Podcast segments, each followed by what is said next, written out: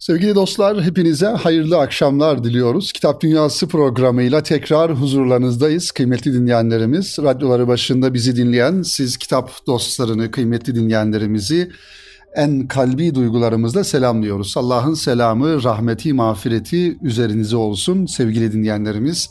Erkam Radyo'da kitaplarla olan yürüyüşümüze devam ediyoruz. Yeni kitaplarımız ve yeni konularımızla inşallah e, sizlere bu haftada bize ayrılan süre içerisinde dilimizin döndüğünce bu güzel kitapları ve konuları aktarmaya devam edeceğiz kıymetli dinleyenlerimiz. Efendim kutlu bir mevsime giriyoruz, manevi bir iklime giriyoruz. Üç aylar başladı ve inşallah malumunuz olduğu üzere üç ayların sonuncusu olan Ramazan ayına da Rabbimiz her birimizi kavuştursun ve üç ayların feyzinden, ruhaniyetinden, e, manevi ikliminden de her birimizi ayrı ayrı istifade edenlerden eylesin e, kıymetli dinleyenlerimiz.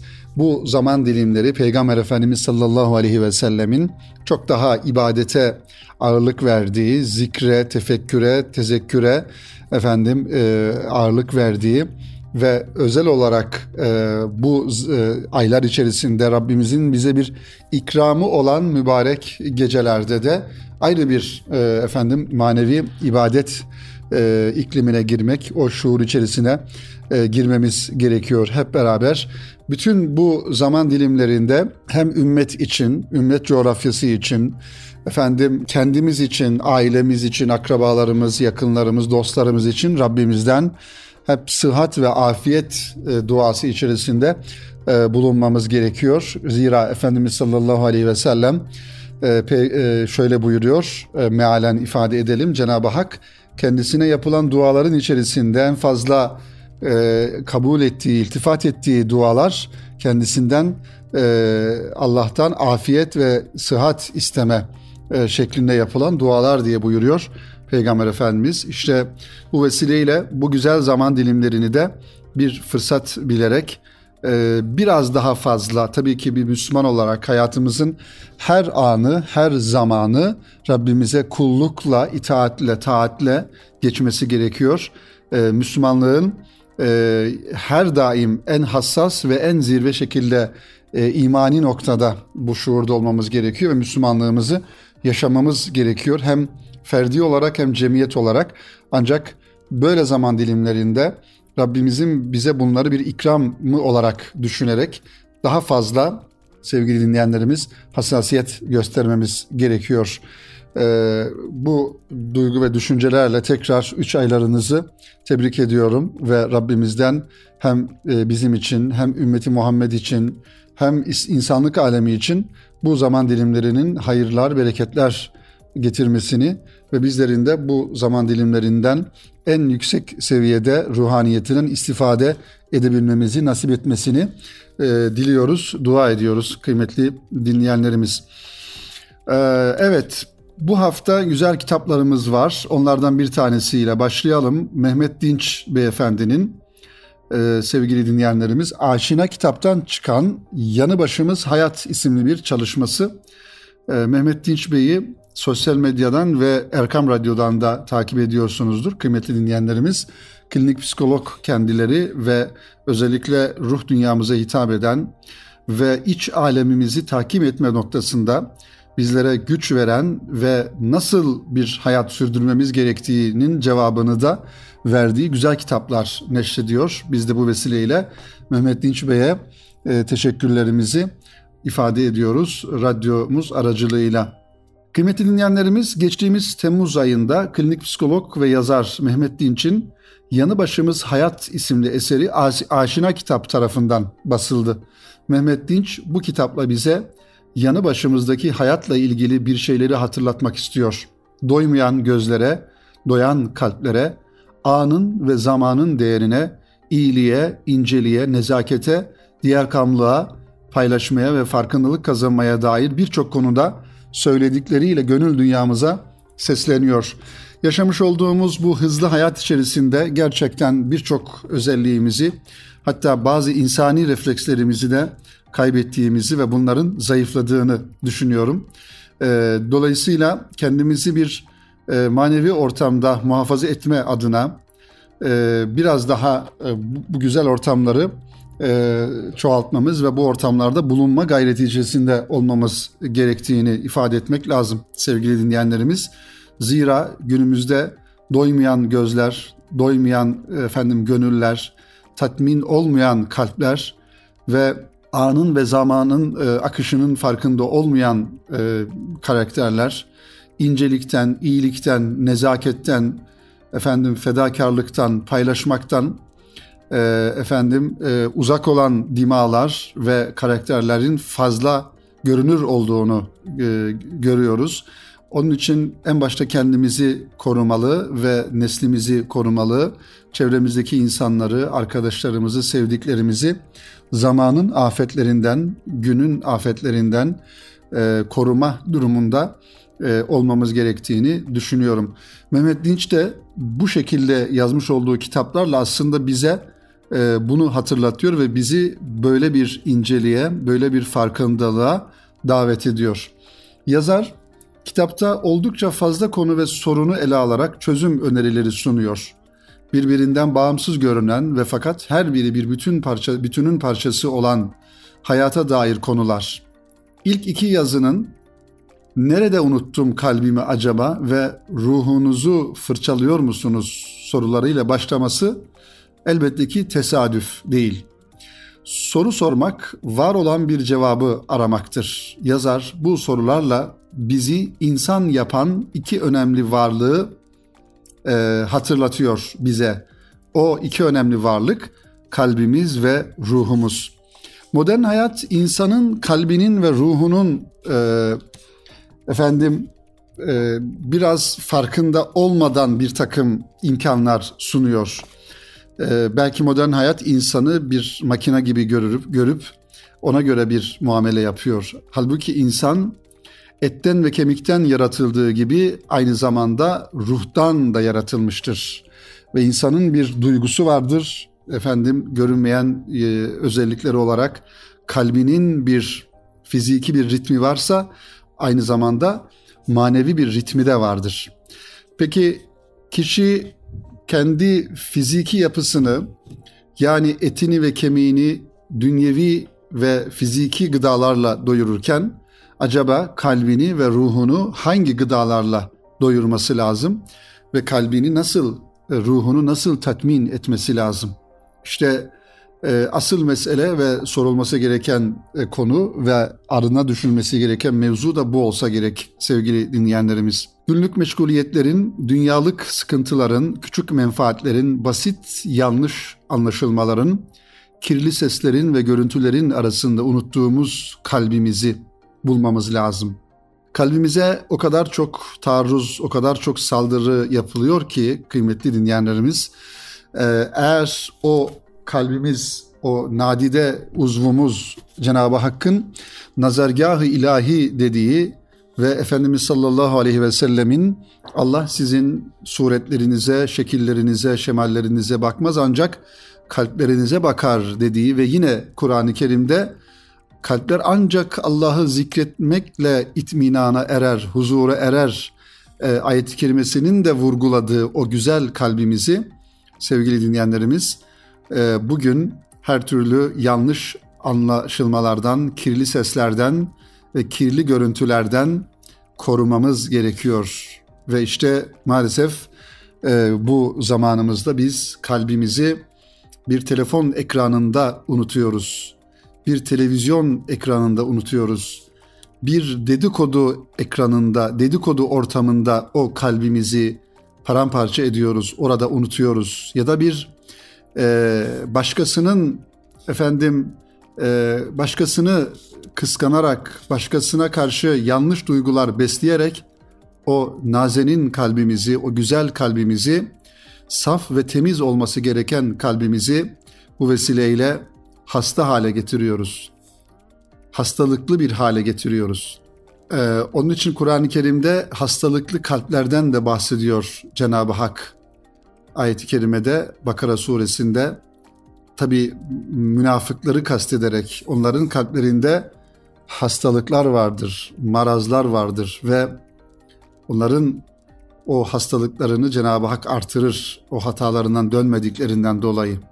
İşte bugün belki e, en fazla işgalden kurtarmamız gereken ve en fazla korumamız gereken e, noktamız kalbimiz olsa gerek. Çünkü oradan başlıyor bütün hayatımızın yönü, istikameti. O orası hayatımızın nirengi noktası ve bütün kalbimizin durumuna göre bir bütün olarak hayatımızın hem maddi hem manevi yönleri şekilleniyor. Efendim bir anlam kazanıyor.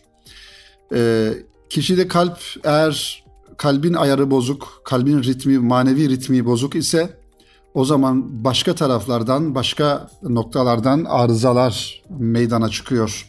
İbadetlerde eksiklikler oluyor, muamelatımızda yanlışlıklar oluyor, insani ilişkilerimizde e, efendim sıkıntılar meydana geliyor. O yüzden sevgili dinleyenlerimiz Mehmet Dinç Bey'in ifade ettiği gibi en az dişlerimiz kadar önemlidir kalbimiz ve ruhumuz. Çünkü her gün dişlerimizi yıkamak zorunda olduğumuzu düşündüğümüz kadar kalbimizi de ruhumuzu da yıkamak ve ruh bakımı, kalp bakımı yapmak durumundayız. Belki bu bir ortamda olur, belki bir e, büyüğün, bir Allah dostunun dizinin dibinde olur. Belki bu güzel bir manevi ortamda olur. Bu kalp ve ruhun, ruhumuzun bakımı sevgili dinleyenlerimiz. Evet, temiz ve sağlıklı tutmak için dişlerimize gösterdiğimiz hassasiyeti ruhumuz içinde göstermeli. Çocuklarımıza dişleri üzerine verdiğimiz eğitimi ruhları üzerinde vermeliyiz diyor Mehmet Dinç e, ruh bakımına dikkatimizi çekerek. Kalbimizi daima dikkat halinde tutar, ruhumuzu güzelleştirir ve ahlakımızı derinleştirerek, derinleştirirsek hayatı hem kendimiz hem de çevremiz için anlamlı kılabiliriz. Kitapta yani Mehmet Dinç'in kaleme almış olduğu bu Yanı Başımız Hayat isimli bu güzel e, kitapta Mevlana'nın Mesnevisinden anlatılan ve alıntılanan sineğin hikayesini de buraya eklemek istiyoruz.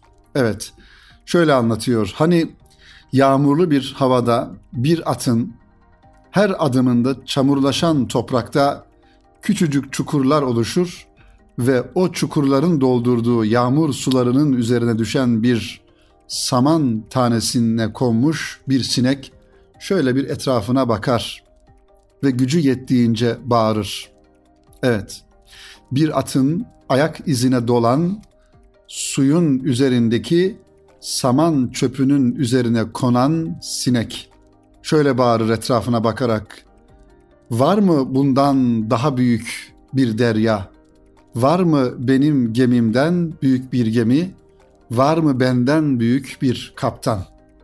İşte aslında insan kendi yerini, konumunu, haddini bilmediği takdirde Allah muhafaza bir su çukurunun içerisinde bir saman çöpünün üzerinde duran bir sinek gibi e, o suyu bir derya, o saman çöpünü büyük bir gemi ve kendisini de bir kaptan olarak görebilir.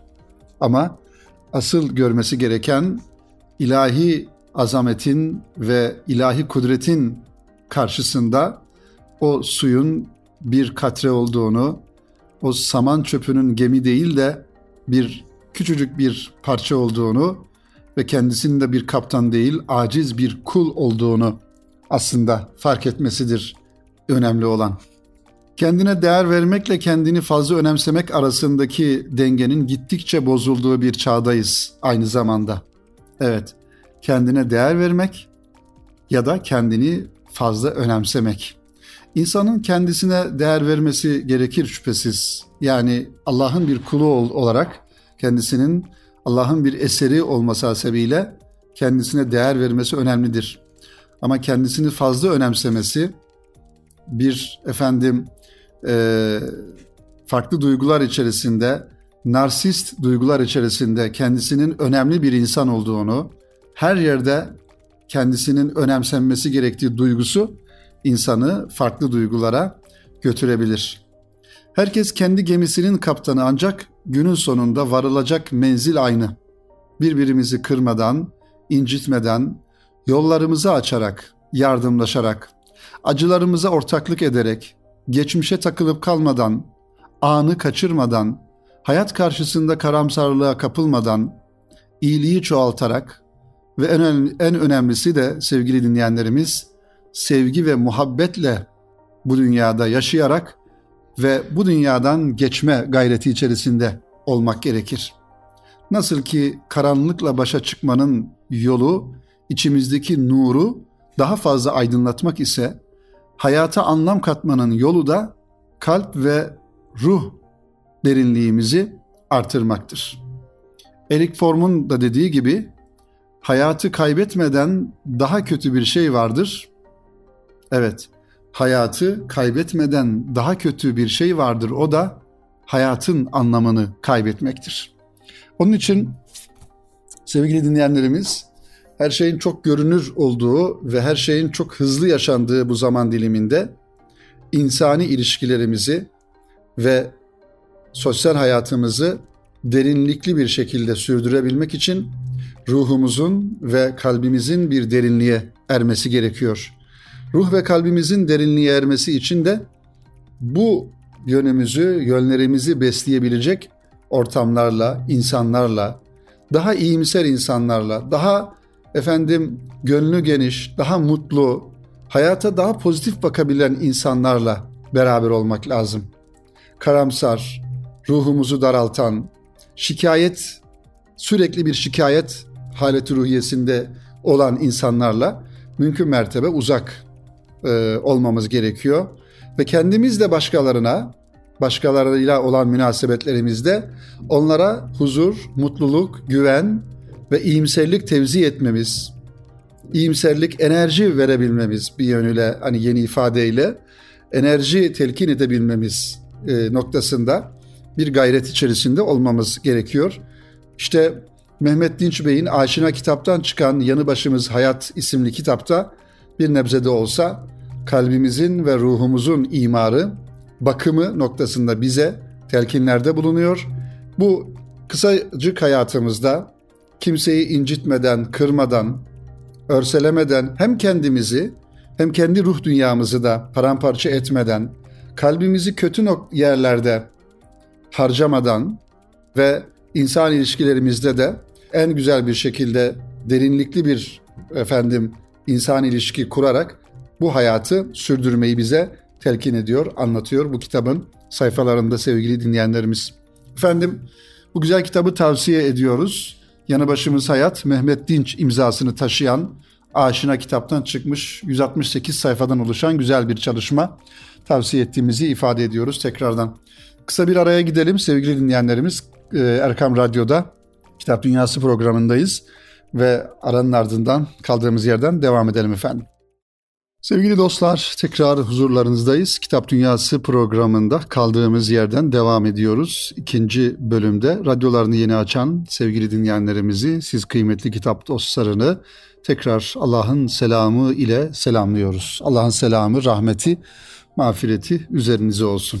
Geçtiğimiz hafta Necip Fazıl ödülleri saygı ödülünü alan kıymetli yazar Profesör Doktor Hüsrev Hatemi'nin bir kitabıyla devam edelim. Geçtiğimiz hafta sevgili dinleyenlerimiz İstanbul'da güzel bir organizasyonla Cumhurbaşkanımızın da katıldığı Necip Fazıl ödüllerinin 10.sü düzenlenmişti. Bu programda e, farklı alanlarda ödül alan insanlar, yazarlar, e, efendim edebiyatçılar oldu. Onlardan bir tanesi de kendisi aslen tıp doktoru olan ama edebiyata gönül vermiş ve güzel çalışmalar yapan kıymetli yazar Hüsrev Hatemi.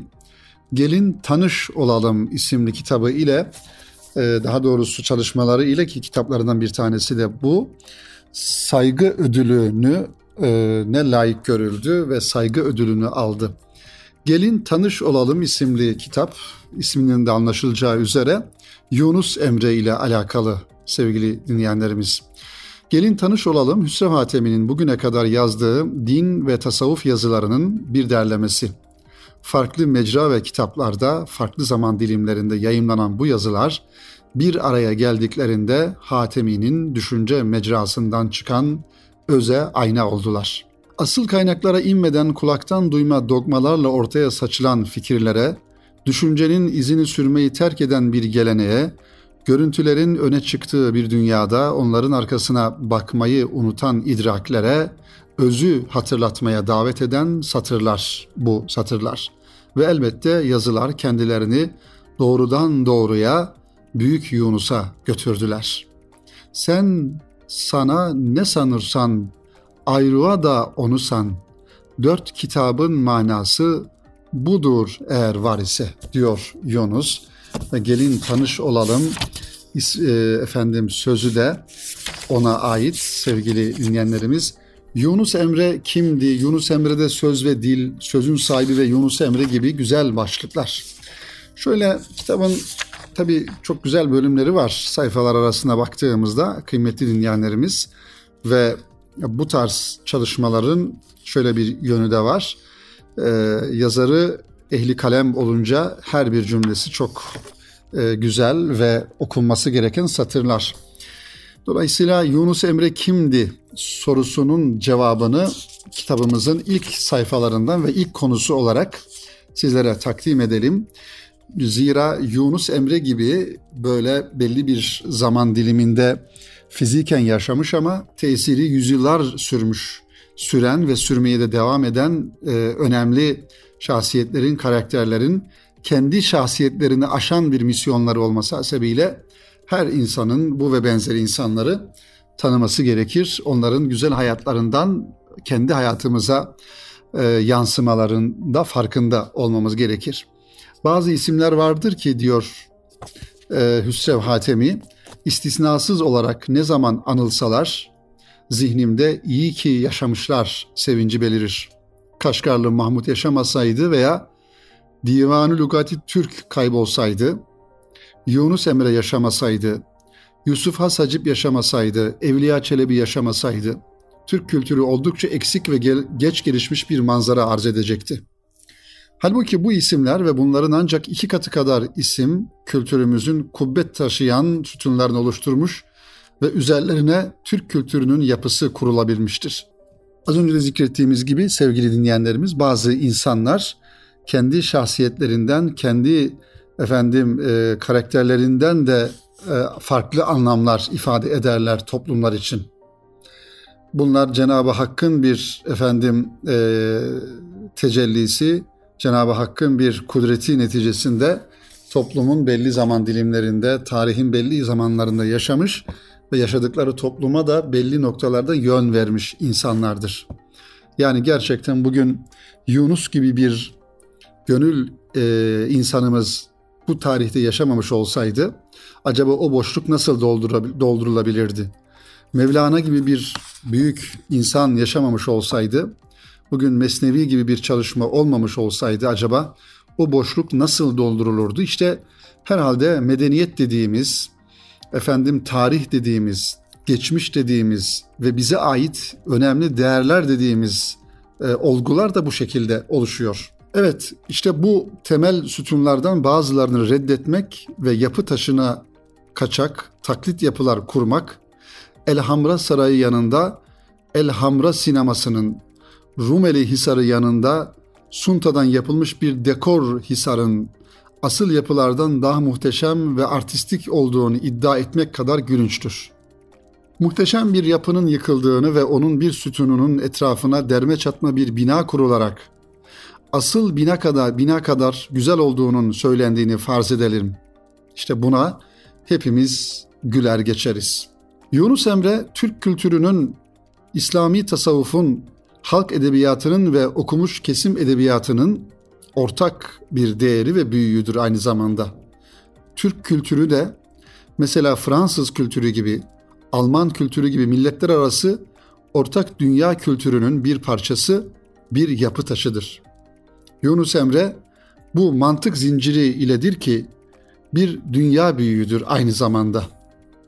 Yani Yunus Emre sadece kendi yaşamış olduğu coğrafyaya has değil, bu coğrafyayı, bu medeniyeti de aşmış aynı zamanda dünyaya mal olmuş bir karakterdir. Mahalli ve milli özelliklerden kaçmak veya Yunus Emre örneğinde olduğu gibi Yunus Emre dini değil, layık bir şairdir şeklinde trajikomik iddialarda bulunmakla Yunus Emre'nin büyüklüğüne büyüklük katılmaz. Yunus Emre Türk dilini kullanır. Yunus Emre Müslümandır. Yunus Emre tasavvufi görüşü öyle bir hayatı benimsemiştir. Bütün bu özelliklerinin toplamı ile Yunus Emre bir Türk büyüğü ve aynı zamanda uluslararası bir karakter, bir kişiliktir. Yine bu gök kubbemizin yapı taşlarından, ana sütunlarından başka bir misal. Mevlana Fars dilini kullanır. Mevlana Müslümandır ve Mevlana tasavvuf görüşünü benimsemiştir. Türk edebiyatı kişiliği değildir. Fakat Selçuklu medeniyetinin sağladığı ortamda yetiştiğinden Selçuklu medeniyeti kişiliğidir aynı zamanda. Bunun yanında da o da bir dünya büyüğü, uluslararası bir karakter.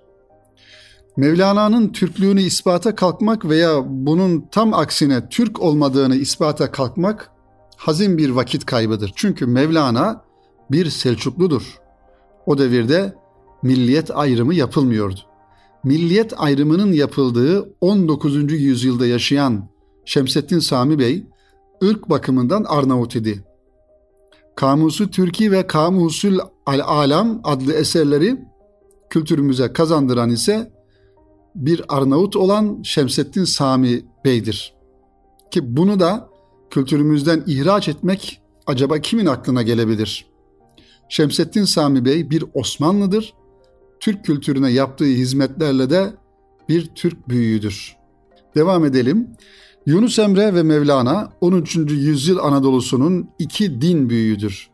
Mevlana'nın doğum yerinin Bel oluşu ve ana dilinin Farsça oluşu hiçbir şey değiştirmez. Mevlana ve Yunus Emre de bu topraklara onur vermiş iki zirve insandır. Tabii ki insanlık zirvelik sıfatını kendi başlarına vermezler. İnsanlar onlara zirve sıfatını kendi başına vermezler ve bağışlayamazlar. Bu yargılar ancak kıyamet gününde Allah'ın tasdikiyle gerçekleşir.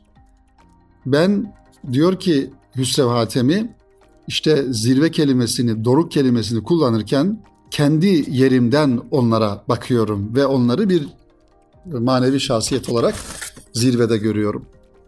Mevlana ile Yunus bizim için aynı önemde ve yükseklikte iki zirvedir.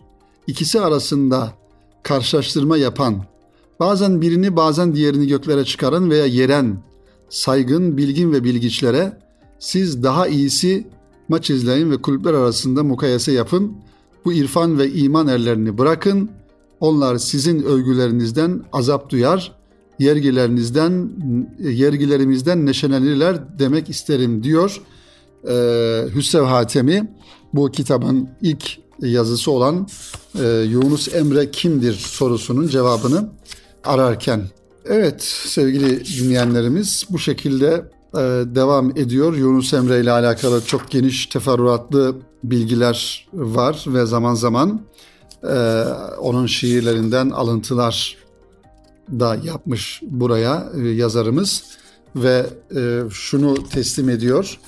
Bir insanın insanlığa mal olmuş karakterlerin efendim kendi karakterini aşmış, kendi misyonunu, kendi bireysel varlığını aşıp insanlığa mal olmuş insanların değerlendirirken onları illa bizim kendi kafamızdaki kalıplara uydurma gibi bir gayretin içerisinde olmamamız, olmamamız gerekiyor. Biz bir insanı e, severken ona koyduğumuz ölçü onun kendi hakikatlerini bilerek ortaya koymamız lazım. Yani bir insanı Türk olduğundan dolayı ya da bir insanın Fars Farisi olduğundan dolayı değil, o insanın dünya e, kültür mirasına ya da dünyanın efendim e, manevi hayatına, insanlığın hayrına ortaya koymuş olduğu hizmetlerle belki değerlendirmek lazım. Ve bunların da belki e, tartışmanın da bir anlamı olmadığını ifade etmek lazım. Mevlana, Yunus Emre, efendim Kaşgarlı Mahmut e, ve bunun gibi birçok insanlar bugün e, artık hem İslam dünyasına ki onların da hakkını teslim etmek lazım. Yani Mevlana'yı kalkıp bugün bir e, hümanizm yaklaşımıyla e, farklı noktalara çekmek, onun e, mesajını, onun dünyaya vermek istediği mesajı da kendi efendim e, çıkarımıza göre yorumlamak da ona bir haksızlıktır.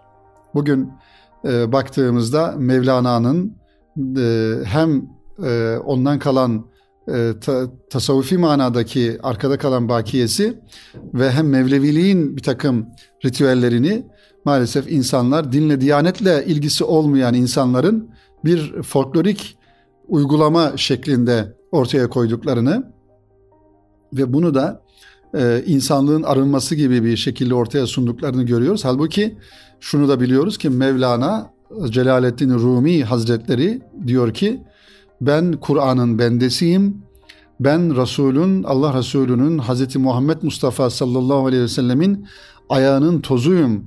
Kim diyor benden bundan başka bir şey naklederse o kişiden de ve onun söylemiş olduğu sözden de bizarım şikayetçiyim diyor. Mevlana'nın kendisinin ortaya koymuş olduğu ölçü budur. Bunun dışında Mevlana'yı farklı şekillerde sunmak ve yorumlamak ona yapılan bir haksızlıktır. Aynı şekilde Yunus Emre'yi de ve diğerlerini de. Ee, bu kitapta bize Yunus Emre'ye böyle bak bakmamız gerektiğini ve bir medeniyetin medeniyet inşacısı olarak e, Yunus Emre'yi hem yaşamış olduğu dönemde hem de e, döneminden sonraki zamanlarda etkisini sürdüren önemli şahsiyetler olduğunu bize anlatıyor. Evet Hüsrev Hatemi'nin bu kitabı da sevgili dinleyenlerimiz Gelin Tanış Olalım dergah yayınlarından çıkmış güzel bir çalışma. Bunu da sizlere tavsiye ediyoruz. Efendim Kitap Dünyası programının bu haftada sonuna gelmiş bulunuyoruz. Önümüzdeki hafta yine cumartesi günü saat 17'de tekrar Erkam Radyo'da siz kıymetli dinleyenlerimizle buluşmak ümidiyle hepinizi Allah'a emanet ediyoruz. Hoşçakalınız, hayırla kalınız efendim.